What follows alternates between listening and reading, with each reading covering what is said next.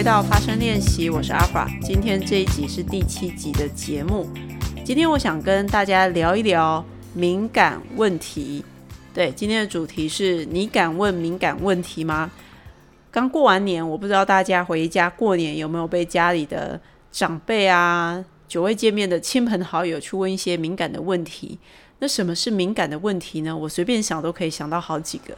比如说，我就会很想问我隔壁的同事，就是跟我同样职衔的同事，薪水多少？薪水本来就是一个敏感的问题。那我常常会好奇，我会开我们人资部同事的玩笑，我说：“你们知道这么多人的薪水，一定心理状态搞不好不是很好过。因为像我自己，我就会觉得，如果有一天我发现啊，跟我同样职衔的同事。”或者是我看到一个同事，他的能力没有我好，可是他领的薪水比我多，那我的心里可能会蛮难受的。或者是我也常在想，如果呃，我们常常去批评一些呃讨人厌的中讨人厌的中介主管，那如果有一天我发现这个中介主管他领的薪水其实也没有多我很多，但是他做的事情忍受的狗屁倒灶多我很多，那我会不会对他产生多一点的怜悯心呢？不知道。这个也是敏感问题，问钱啊薪水。那另外一个敏感问题就是，我发现啊，只要我们看到一些外在形象比较阴柔的男性，或者是外在形象比较中性的女性，他们很常常就会被人家问到说：“哎，你们的性向啊，是不是同志？”很容易有这种敏感的联想。另外呢，我也常常好奇哈，台湾人很喜欢在热炒店。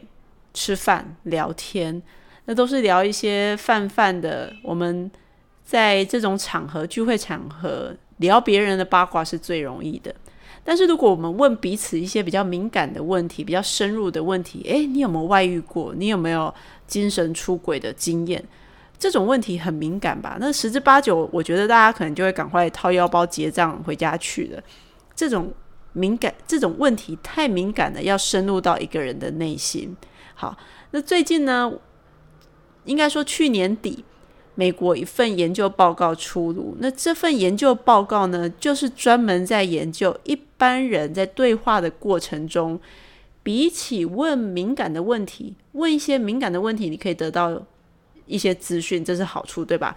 可是比起问敏感问题得到新资讯这样的好处。一般人更宁可去问一些不敏感的问题，就是云淡风轻、没有呃不痛不痒的问题，好来保全自己在对方心中的形象。也就是说，在普遍的状况下呢，这份研究报告发现，大家宁可在对话过程中，为了保持自己的好形象，选择问一些。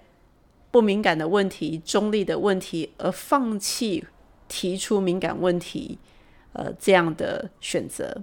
好，那我跟大家说明一下这个实验。我觉得这个实验很有趣。既然我们要研究敏感问题啊，我们就先要来定义一下什么是敏感问题。那这个学者他们对于敏感问题做了一个定义哈，敏感问题通常是讨论起来会不舒服的，uncomfortable to discuss。呃，所以比如说性向啊，或者是政治倾向这些，我们普遍觉得，哎，这问这个比较不好啊，会尴尬的。这个也就是敏感问题。第二个定义就是在某些社会场文化场合下，在某些社会文化脉络下比较不方便讨论的，比如刚才我们提到的说薪水啊，像在亚洲，我觉得在亚洲社会，像台湾。这种比较没有界限的社会，长辈啊，或者是一些比较白目的人问说：“哎，你你薪水赚多少啊？年薪有没有破百万啊？什么时候打算生小孩？”这些问题在台湾也许问 OK 啦，他他就是有点白目哈，但是他不让人意外。可是，在美国，你去问人家薪水这种问题，或是问人家：“哎，你有什么计划生小孩？”这个是不妥的。好，所以。有些问题，它在某个社会文化脉络，它不是敏感问题；但有些问题，它换到一个国家，它就是了，或是换到一个族群。好，另外一个能构成敏感问题的定义，就是这个问题啊，通常大家喜欢在私底下被讨论，而不是能够摊开来被讨论的。好，学者呢，他为了要了解在大家在对话过程中对于敏感问题的掌握度怎么样？他们是做了五五组实验。那他们找来哪些代表呢？他们先在群众募资平台上去做敏感问题调查，好，就是有一连串的问题清单，然后请大家帮忙评分。那透过先做这样的分类，他们有一长串的清单，这清单上分呃有敏感的问题，然后也有不敏感的问题。接着他们就开始逐步的进行实验。那他们第一次的实验呢是线上的，透过简讯聊天这种匿名的方式，就陌生人对陌生人的沟通。那实验对象分成两组，一个一组就是问问题的，他们问问题的这组人，他可以根据这一份问题清单自由的选问题来问。那另外一组人，他当然就是回答问题的。那在这个实验对话完以后呢，他们会再调查一下，问这些回答问题的人对于刚才提问者他们的印象是怎么样。也就是假设我今天被问问题，然后我回答完以后呢？研究人员会来问我：“诶，刚才谁谁谁问你这些问题，你对他的印象啊，感觉是怎么样？”好，接下来呢，他们就呃，这个是很普通的啊，一开始的研究对象实验。哈，接下来第二组呢，他们就把钱这个 incentives 加进来了。哈，第二次的实验呢，是一种虚拟对话，就是。线上的聊天，那当然也是陌生人对陌生人一样呢。把人分成实验对象分成两组哈，就是呃问题的跟回答问题的。那问问题的呢又分成两组，这两组有不同的任务。A 组人呢就是负责你要问问题，然后你的任务就是让对方对你的印象非常的好，这是 A 组人。那只要呢你能达成你的目标。我就给你，你每问每一个问题，我们都会给你一些钱。那这个钱不多，大概不到一块钱。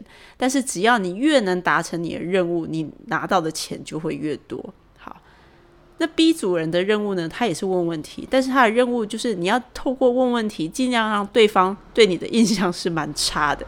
那一样，你越能达成任务，就越让人家对你觉得不 OK，你就可以拿到更多的钱。好那回答问题的人当然没有任何的 incentives。结果他们做完这个实验以后呢，他就发现，哎，有趣的，A 组人跟 B 组人这问问题的两组人呢，他们的任务不一样啊。一组是要让人家喜欢你，一组是要让人家讨厌你。所以照道理讲，又有钱这个激励，对不对？又有奖金可以拿。所以呢，照理来说，让人家讨厌你的任务是让人家讨厌你的这一组 B 组。他应该尽可能的问很多很敏感、很机车的问题，诶，可是实验结果发现没有诶 b B 组的这组人，他们问的敏感问题跟非敏感问题的比例，跟 A 组人，也就是要问问题让人家对你印象好的这一组人，其实是差不多的。也就是他们并没有火力全开，全部去问一些机车敏感的问题。好，所以呢。呃，后来呢，他们就第三次，他们在找了宾州大学的前面这个实验对象是群众募资平台上找来的研究对象。那后来呢，他们再找了宾州大学生，好，那他们一样哦，这一组的实验呢，一样分问问题的跟回答问题的。那问问题的呢，只要你敢问越多的敏感问题，你就可以赚更多的钱。好，只要你敢问。你问越多题，你就可以拿到越多钱。但是实验结果又是一样的，就是虽然有钱的激励，可能因为钱的激励实在太少了。如果有人拿一百万跟我说：“阿发，你只要问一些挑衅人的问题，你问越多，让越别人越不开心，你就可以拿到越多钱。”我现在是觉得我愿意拿一千万给我，我都敢问。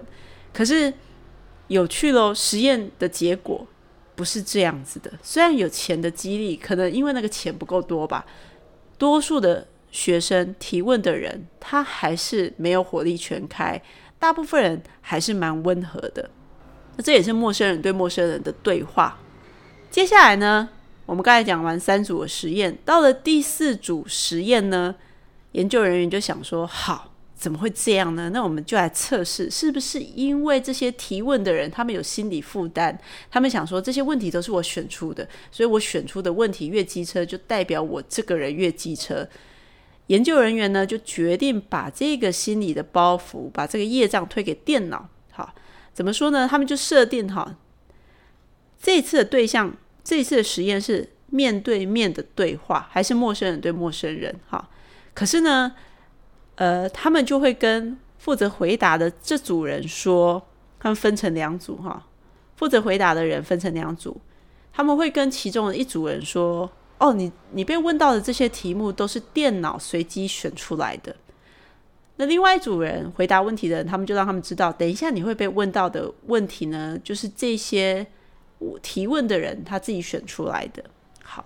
所以有一部分的人他会以为他被问的问题，不管这些问题多机车多难搞，是电脑选出来的。接着呢，研究人员对这些负责提问的人说。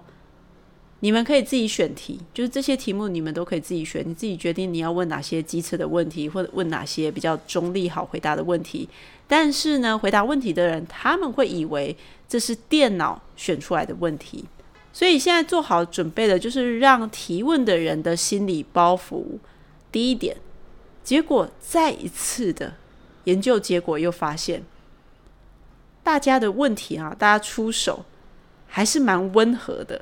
好，就算我们有说，哎，你可以怪给电脑，这是电脑选的，但是提问的人他会有会有一种心理的 default 的设设定，不想让这些陌生人，不想跟你对话的呃对方感到不舒服，不希望别人对我留下坏印象，所以他们选择出手比较温和。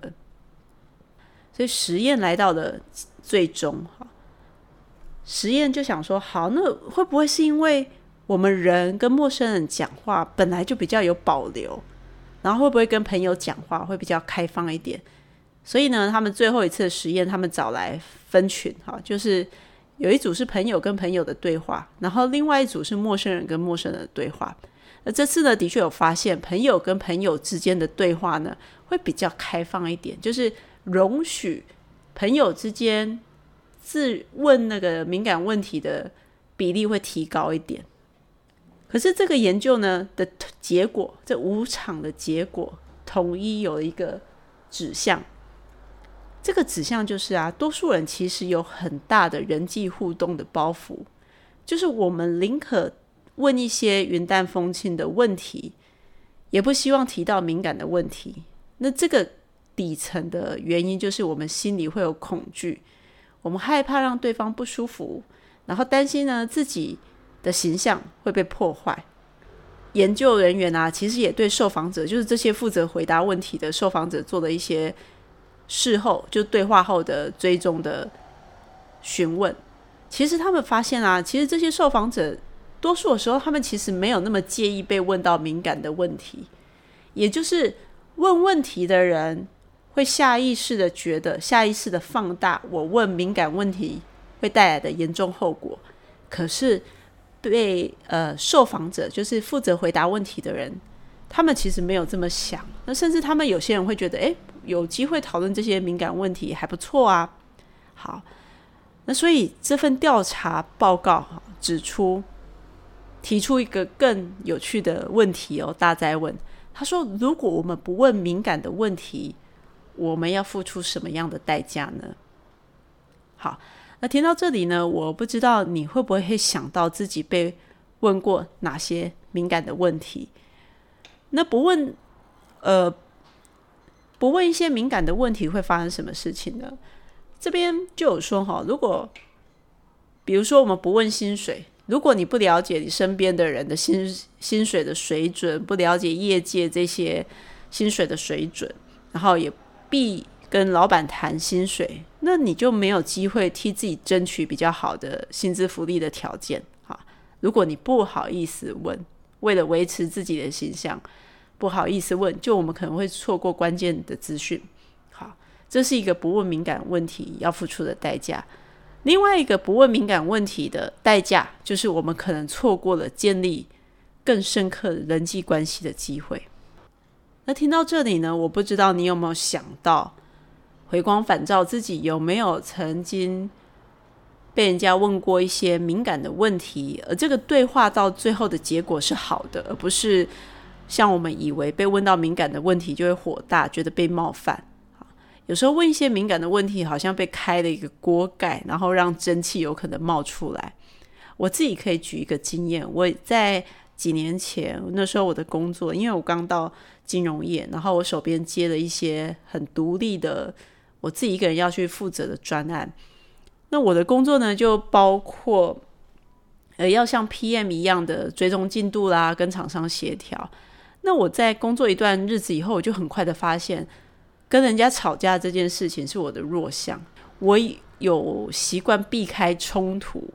的倾向，所以我跟一些资深同事，像我觉得资深同事很会呃刁厂商，很会骂厂商，可是我不会，所以我就对于我没办法呃很理直气壮的哈，很咄咄逼人的，很非常有逻辑的去鞭打别人这件事情，呃，我做不到这件事情，我感到有一点挫折。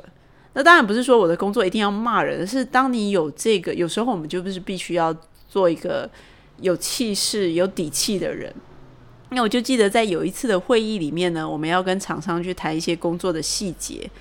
那那一次呢，我因为不太不太擅长跟人家谈判，那那次我老板跟我一起开会，所以在会议的过程中呢，他就跳出来帮我直接跟这个厂商去做了一些协商协调。那会议结束后呢，回到办公室，老板就约谈我。那他约谈我呢，他是找我聊聊，然后聊了一些话题，很轻松的话题。以后呢，他就突然问我说：“诶，那个阿发，刚才我们在那个会议里面啊，我自己跳出来帮你跟这个厂商做了一些协商，哈，我这样子插手，你会不舒服吗？”我记得我那个听完这个问题以后，我的眼泪就掉下来。因为我眼泪掉下来，是因为我那阵子我觉得我压力真的好大，所以当老板问你说你会在意吗？你会不舒服吗？是真的很不舒服，所以眼泪就掉下来。所以呃那一次呢，我就跟老板说，我觉得最近压力很大，因为我觉得我没办法用很强硬的姿态去做一些呃协商，这个是让我很不舒服的。那我印象很深刻啊，我们老板。他也没有跟我讲什么大道理，他就跟我说：“对啊，我们在做不一样的事情哦，你换跑道做不一样的事情，做不一样的事情本来就难，所以本来就会有这些挑战。那如果一直做一样的事情，就无聊，就不好玩了。”他只是这样子的带过，但是这一段的对话给了我很大的，我觉得他抚抚慰了我。我所谓的抚慰就是。当时候我的压力，我不敢去承认自己其实很挫折，可能 hold 不住。一般一般高自尊的人，我不是说我高自尊，我是说一般在正常的情况下，我们很少人愿意去坦诚自己可能某些地方不擅长，某些地方 hold 不住。所以我们会装作我们没事哈，所以我今天在跟在我老板的办公室，我也可以装作没事。我说哎，不会啊，老板你这样跳出来很好啊，我就可以跟老板学习啊，就讲这些表面上的屁话。可是呢，当我愿意承认，其实我是 hold 不住的哈。所以等于说，老板提出一个敏感的问题，你会不舒服吗？而我也愿意的去袒露我的脆弱，而这个对话就有了转机。因为老板重新帮我定义。你这些不舒服是很正常的，因为你在做不一样的事情，没什么。所以我就记得那一次我离开老板的办公室以后，我那阵子的忧郁，那时候那一阵子工作上的倦怠好像就不见了，因为我已经转念了。我觉得，哎，没什么，老板都觉得没什么，那那这到底有什么？我就继续把我的工作做好就好。而从那次之后呢，我也换了一个观点去看我的擅长跟不擅长这件事情，比如说。我我发现哦，我不是一个会用很强势的态度去跟人家呃冲突谈判，那我就可以换个方式，比如换比较奸诈背后 耍阴的方式。但我的意思是说，每个人都有适合自己的方式，而如果不是那一次的我老板跟我开启这样的敏感的对话，我觉得我不会得到这样的经验。好，所以我觉得敏感的问题呢。它通常会牵涉到隐私啊，不好说，让人脆弱或难以启齿的部分所以呢，要谈论敏感问题的时候呢，呃，不管是提问的那一方，好，或者是要回答问题的那一方，自我揭露是需要勇气的，也需要信任。所以我会觉得敏感问题的难，就难难在于双方之间对于彼此的信任关系，还有双方对于这个敏感问题的开放程度有多少，其实是很不一样的。呃，是很难拿捏的。所以如果你以为对方对你有那样的信任，然后你就随便问一些敏感的问题，可是其实对方没有没有准备好要回答你的问题，那你可能就会变成冒犯。又或者是有时候我们都低估了。对方的开放程度，像有一次我就听到我身边的朋友们在聊他们的精神外遇、精神出轨，然后我就想说，哇塞，可以聊这么直接哦，因为我们都会知道朋友之间的另外一半啊，所以他这样跟我讲，这样聊，我会觉得哦，呃，原来有人可以这么的坦诚，即使自己有另外一半，他还是可以很开放的去聊。对啊，我在。伴侣关系中也是会有一些时候我是有精神出轨的，所以这个人的开放程度，我觉得是比我强很多。像我就不会去谈论这个，所以呢，敏感的话题跟开放度、哈信任度都很很相关。然后另外一个，我觉得跟询问者，也就是提问的这个人他的意图，哈，有些人提问的意图是良善的，就像。呃，有些人你可以感觉到他是关心你，然后可能时间机缘到了，他就问问出一个比较敏感的问题。而当我觉得提问者的意图是良善的时候呢，其实接收问题的人都是感觉得到的，就比较容易开启一个之后比较探索式的、有深度的对话。而这样的对话也会加强双方的关系。哈，可是有些询问者的意图是蛮八卦的，那八卦的。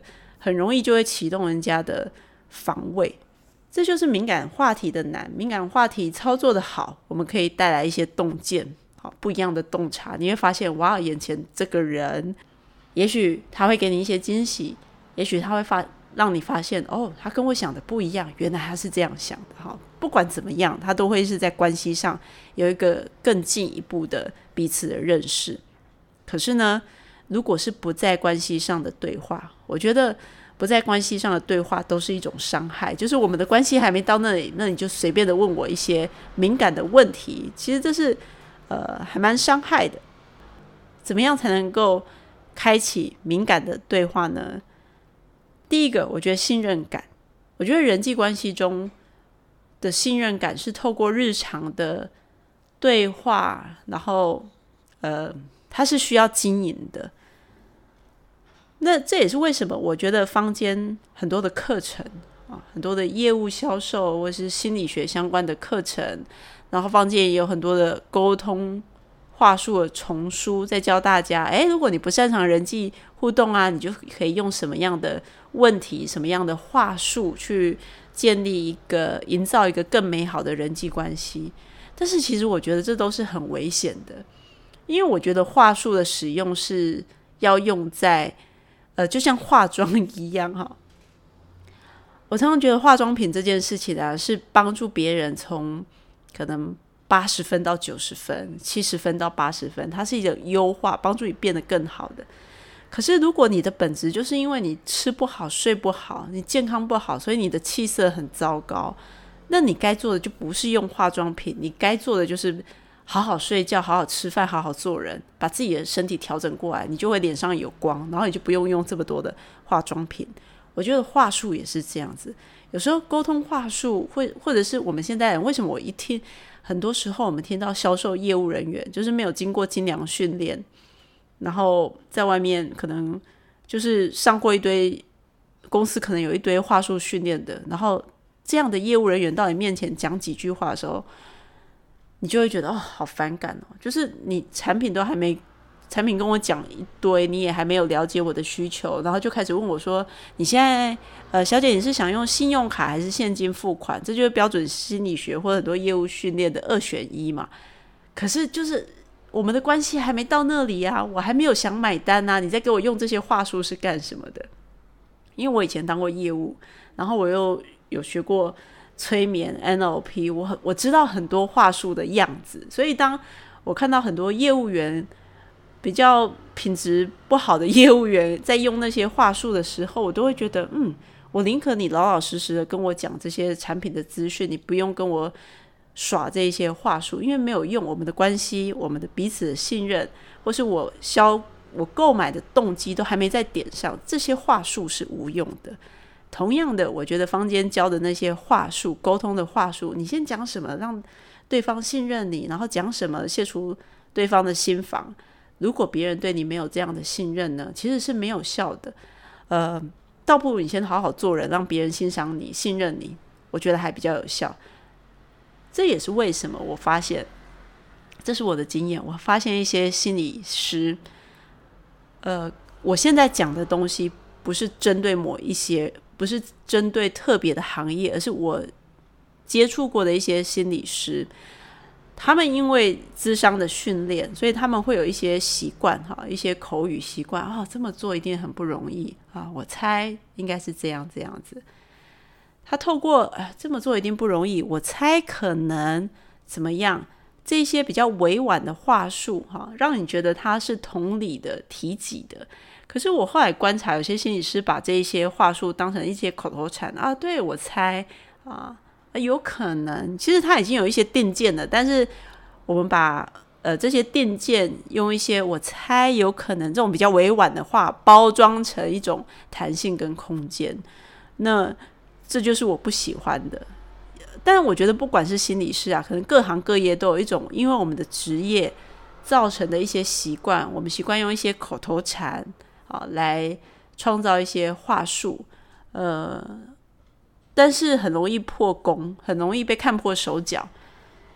所以回到信任感这件事情，我觉得开启敏感对话需要信任感，而这个信任感呢，它不一定是话术，就是不不要想用话术来建立信任感，我觉得这是不可能的。信任感是平日我们良善意图的交流，你有没有帮过我？我们彼此有没有一些互相经验上的共同经验啊？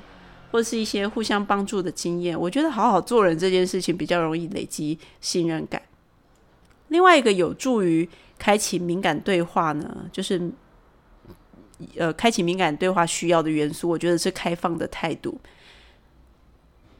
我觉得一个有品质、深度的对话，其实会会涉及到很多敏感的问题，因为当我们东西要越挖越深的时候，它就是敏感的。唉，就像你的牙齿哈。这这我很想帮苏珊定广告一下，就是敏感敏感牙齿一些些问题就会可能碰触到我们比较内在的。好，那有时候如果你想要问，那你就真的要给别人说真话的空间，而不是我们问一些敏感的问题，然后对方说出来的回答可能跟我们预料的不一样，我们就会很不能接受。不是你你不应该这样想，你在我心里怎么会是这样的人啊？我这里举个例子，我前阵子有一个呃，刚好有一个工作的机会，那我也蛮想过去跟这个前辈一起工作的。可是就在我想要提离职的时候呢，突然公司帮我加了薪水，然后呃，又有一些呃工作上的安排啊的原因，种种的原因，然后让我开始犹豫了。那我就跟一个朋友聊到，我说 怎么办？我我。我已经跟人家说好我要过去了，然后之前我也其实也很期待做这份新的工作，但是我没有想到，当现实的问题、薪水跑出来这个问题加进来的时候呢，呃，我居然变得如此的犹豫。我觉得我有一个心魔，就是我常常对我重视的，我会希望尽量是说到做到的。所以当今天我意识到，哦，我可能说到，但我做不到的时候，其实我是还蛮沮丧的。所以我在跟我朋友讨论到这个到底要不要过去这个新工作这个问题，那我的朋友他就问我一句话，他就说有没有可能其实你可能没有那么想过去这个新工作，有没有可能其实你没有这么想做这件事哦？这句话听起来其实蛮委婉的，一点都不犀利。敏感的问题其实它很容易是很简单，但是直指核心的问题。有没有可能，其实你没有那么想做这份工作，你只是一直用脑子在说服自己，我想要换个环境，我想要做这份新的工作。那也是因为我朋友问我这个敏感的问题，诶，有没有可能其实你不是这样想的？有没有可能其实你一直在骗你自己？透过这样的敏感问题，他让我有办法的去诚实的问自己。所以呢，我觉得敏感的问题问敏感问题还需要开放的态度。我觉得问问题的人，他比较像是一面镜子，你感受到对方的状态，你把镜子映照回去，给他一个可以直指核心，给他一个。比较敏感的问题，让对方有机会再去深入的了解自己到底是怎么想的。好，最后一个我觉得是心态的设定啊，就是意图。我觉得要问敏感的问题啊，其实就是我们要愿意听见彼此的真实。这个这份研究报告里面呢，这个教授也举一个例子，他说，如果你的孩子啊刚去上国中。那我们知道，其实孩子刚换环境的时候呢，很容易碰到很多不适应的。孩子去上学，那你不知道他会不会碰到霸凌的问题，他会不会碰到学校学业不习惯的问题？那你孩子回家以后，你要怎么问他呢？哦，这就是一个敏感的问题。问敏感的问题，是因为你需要得到答案，而这个答案可能很关键。所以，当你孩子回家的时候，你是问他说：“诶，你今天上学过得怎么样？”你都可以想象孩子会跟你说什么。他要不白一张脸，不太想回答你；要不就说：“哎，还好啊，不错啊，还可以啊。”哈，这就 yes or no，你根本问不出什么样关键性的资讯。所以这个教授如果是他，他会怎么问呢？他说他会跟他的孩子说：“诶，我记得我那时候以前我上国一的时候啊，那时候我我光是适应这个学校的新环境，我就花了快一个月。”然后那时候我发生什么事情，有哪一些事情我不太习惯，就是大概跟他的孩子讲一下，好像用很自然的方式聊一下自己当初的样子，然后再讲完自己的情境以后，再问说：“哎，那你你刚上学感觉怎么样？”从这边聊下去。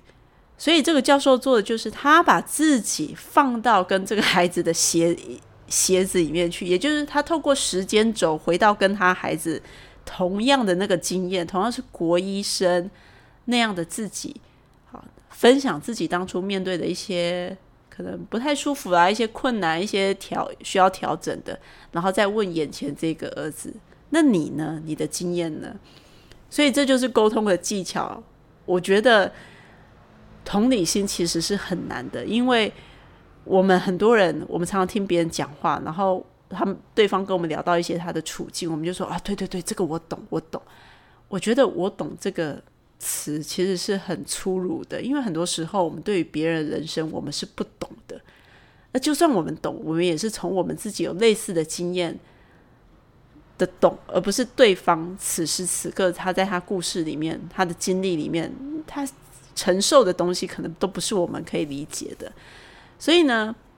心态设定问敏感的问题，有时候不是。如果我们可以创造出，不是只是用一个敏感的问题，让对方逼迫对方暴露在一个要比较袒露、自我揭露的状态，透过提出一个敏感的问题，我们也可以，呃，在这个问题下，我们也可以去揭露我们自己的过去、我们的脆弱、我们有过的心路历程，别人就会比较愿意跟我们交流。好，所以当然这是我的整理，我。从我自己的经验，我认为开启敏感对话，我们需要的是信任感、开放的态度，还有心态的设定，哈，愿意听见彼此的真实。所以总结一下，哈，这份美国的研究报告呢，指出我们常常高估个人形象的重要性，却小看提出敏感问题可能带来的好处。那这个好处就是包括刚才的我们前面讲了，你可能取得一些关键的资讯，你不知道的。资讯，不管是你是问孩子过得怎么样，或是你需要知道你的薪水的等级，哈，这个都是关键的情报。他需要透过你敢问敏感的问题来获得。透过敏感问题呢，我们也有机会深入对方的心理，哈，跟别人建立更强认的信赖关系。那对我自己，我个人的反思呢？因为我觉得我过去是一个，其实我现在也还是，我不喜欢面对面直接冲突，所以我很习惯的去避开问敏感问题。但是后来我觉得问问题啊，沉默的力量实在太重要了。就是有时候我们问一个敏感的问题，问出来以后呢，因为我们会担心对方的反应，所以我们可能容易问一个问题。诶，我问一个问题，那如果你觉得呃不舒服或不妥的话，你可以不用回答。哈，我觉得我们很容易去加很多 buffer，就是我先给你一个下台阶的机会，你可以不用讲哦，不用理我，但我就是问一下。但我后来学会的就是问敏感的问题，或是给人家一个机会来。袒露他内心真正的想法，这是很珍贵的。可是他需要提问者的练习，所以现在我会碰到一些情境，我会问人家说：“那你觉得呢？”就是我讲完我的想法以后呢，我会问人家说：“那你觉得呢？”以前我可能说：“啊，这是我的想法，如果你不喜欢没有关系。”就是不喜提前打枪，不让对方有任何来。这是我的想法的机会，但是现在我会讲完，然后我会说这是我的想法，你觉得呢？然后我就会沉默，停在那边等对方回答。好，或者是我有时候在聊天的过程，对方可能会分享一些他一些比较不舒服的、比较挫折的经验。那如果我觉得诶这个部分可能有必要再多了解一下对方的心理感受的时候，我就会说。那你喜欢这个过程吗？啊，就是如果对方讲一些比较泛泛的，你感觉不太出来他他的立场，他的喜欢不喜欢，那我们要往下挖的时候，我就会问对方说：“那你喜欢这个过程吗？”哦，那那这样子有没有哪个部分是让你比较不舒服的？就是问比较感受性的话题，然后问完以后，我会停在那边看对方。等对方的反应，因为有时候我们被问到敏感的问题是值得回答的问题的时候，我们通常都要想一下、搜索一下。所以我后来学会问敏感的问题，除了自己要愿意开放的态度，然后呢，也要练习问完问题以后闭嘴，不要打哈哈，让对方有时间来整理自己，然后对你提供给你他的想法，他心里真实的声音。那当然，以上呢是关于敏感的问题。我们从美国的一份论文报告呢提到，呃，这些我的个人经验，还有一些个人应用。事实上呢，我也觉得我们的社会啊，需要多一点空间，多一些平台，让大家可以习惯的去讨论一些敏感话题。那前阵子我就发现，公视有一个节目叫《主题之夜》，那这个主题之夜呢？专门在讨论一些比较敏感的问题，比如包括性、性革命啊，或者是一些歧视，我们对原住民的歧视，然后我们对于社群的一些想法。如果有机会的话，可以去 YouTube 打“公式主题之夜”，你就会看到这个节目，里面有很多的议题，很值得去看。那我看这些节目最大的感受是，因为。呃，节目会邀请像邓慧文医生或者一些名人来当主持人，然后带领着一些来宾一起针对一个敏感的议题、敏感却重要的议题来做讨论。那当你看到一些来宾他分享他内心的想法的时候，他很坦诚的去分享自己的一些脆弱，比如那阵子我在看一个最近关于一个原住民为歧视的这一个探讨。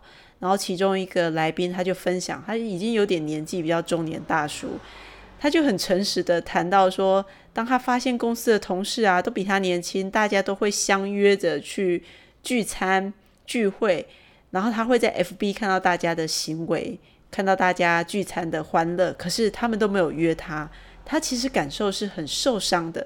虽然他可能可以理解，因为这些。同事因为年纪的关系，就下意识的觉得啊，这位大哥他可能不会想参加我们。可是他那种被排挤的感觉，他也承认说，可能就是我玻璃心吧，因为我在意。我觉得能够愿意坦诚自己的脆弱，然后有这样的一个节目，让大家看到在一些敏感的议题上。每个人的想法是什么？每个人的处境，每个人的难题，每个人在意是什么？我觉得这是一个很好增进彼此理解的方法。所以，这就是今天针对敏感的问题，我想要跟大家分享的。那最后，我也会把这份论文报告的连接，还有一在讨论这个报告很有趣的英文广播节目、线上广播节目的连接，放在资讯栏里。如果你英文不错，Freakonomics，这也是一个很不错的 podcast，也欢迎大家去追踪。而最后，我也很好奇，有什么样的敏感问题是你一直想对谁提问但问不出口的？欢迎你留言或写信让我知道。也谢谢你收听这期节目。如果针对我的节目你有什么想法或回馈想跟我交流，那欢迎你订阅、留言、评分。那我们就下一期节目见喽。